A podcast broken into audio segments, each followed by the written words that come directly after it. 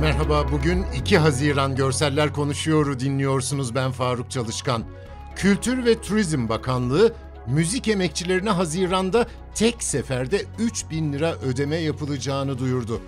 Bakanlığın Twitter hesabından yapılan açıklamada şu ifadeler var. Müzik emekçilerimiz için müzik susmasın sloganıyla başlattığımız proje desteği Haziran ayında tek seferde 3000 lira ödeme ile devam ediyor. Toplam destek miktarını yaklaşık 250 milyon liraya ulaştırmış olacağız. Edirne merkezli 13 ilde Fethullahçı terör örgütünün mahrem yapılanmasına yönelik soruşturma kapsamında 22 şüpheli gözaltına alındı. Ankara, Kahramanmaraş, Şanlıurfa, Isparta, İstanbul, Afyonkarahisar, Kırıkkale, İzmir, Erzincan, Trabzon, Mersin, Ağrı ve Uşak'ta belirlenen adreslere operasyonlar yapıldı. Zanlılar ifadelerinin alınması için Edirne Emniyet Müdürlüğü'ne getirilecek. Bir şüphelinin aranmasına devam ediliyor.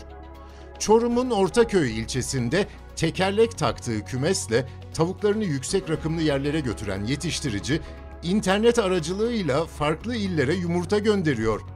Kerestelerden yaptığı römorka benzer tekerlekli kümesi traktörüne bağlayan ve 2018'de yaklaşık 2500 metre rakımlı Taşlığın Dere mevkisine 200 tavuk çıkaran Yücel Uzunca Köse, burada üretilen yumurtaları yayla yumurtası olarak tüketicilerin beğenisine sundu. Rağbet gören yayla yumurtası sayesinde müşteri sayısı artan Uzunca Köse, tavuk sayısını 500'e kadar çıkarıp günde ortalama 350 yumurta elde ediyor.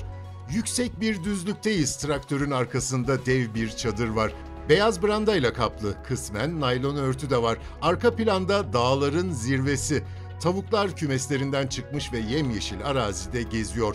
Gezen tavuklar için diğer hayvanlarda olduğu gibi otlak alanı seçeneklerini geliştirmek dünyada epeydir bilinen bir uygulama. Bazı ülkelerde üretici yaylaya çıkmak yerine tavuklarının dolaştığı araziyi bölümlere ayırıyor ve tavukları saldığı bölümler arasında zamana göre rotasyon uyguluyor. Sıkışık ortamlardaki üretim kirliliğe, atmosfere karbon salınmasına yol açıyor ve tabii hayvanlar için de mutlu bir ortam değil. Hiç kıpırdayamadıkları bir kapalı hücrede ömürlerini tüketiyorlar.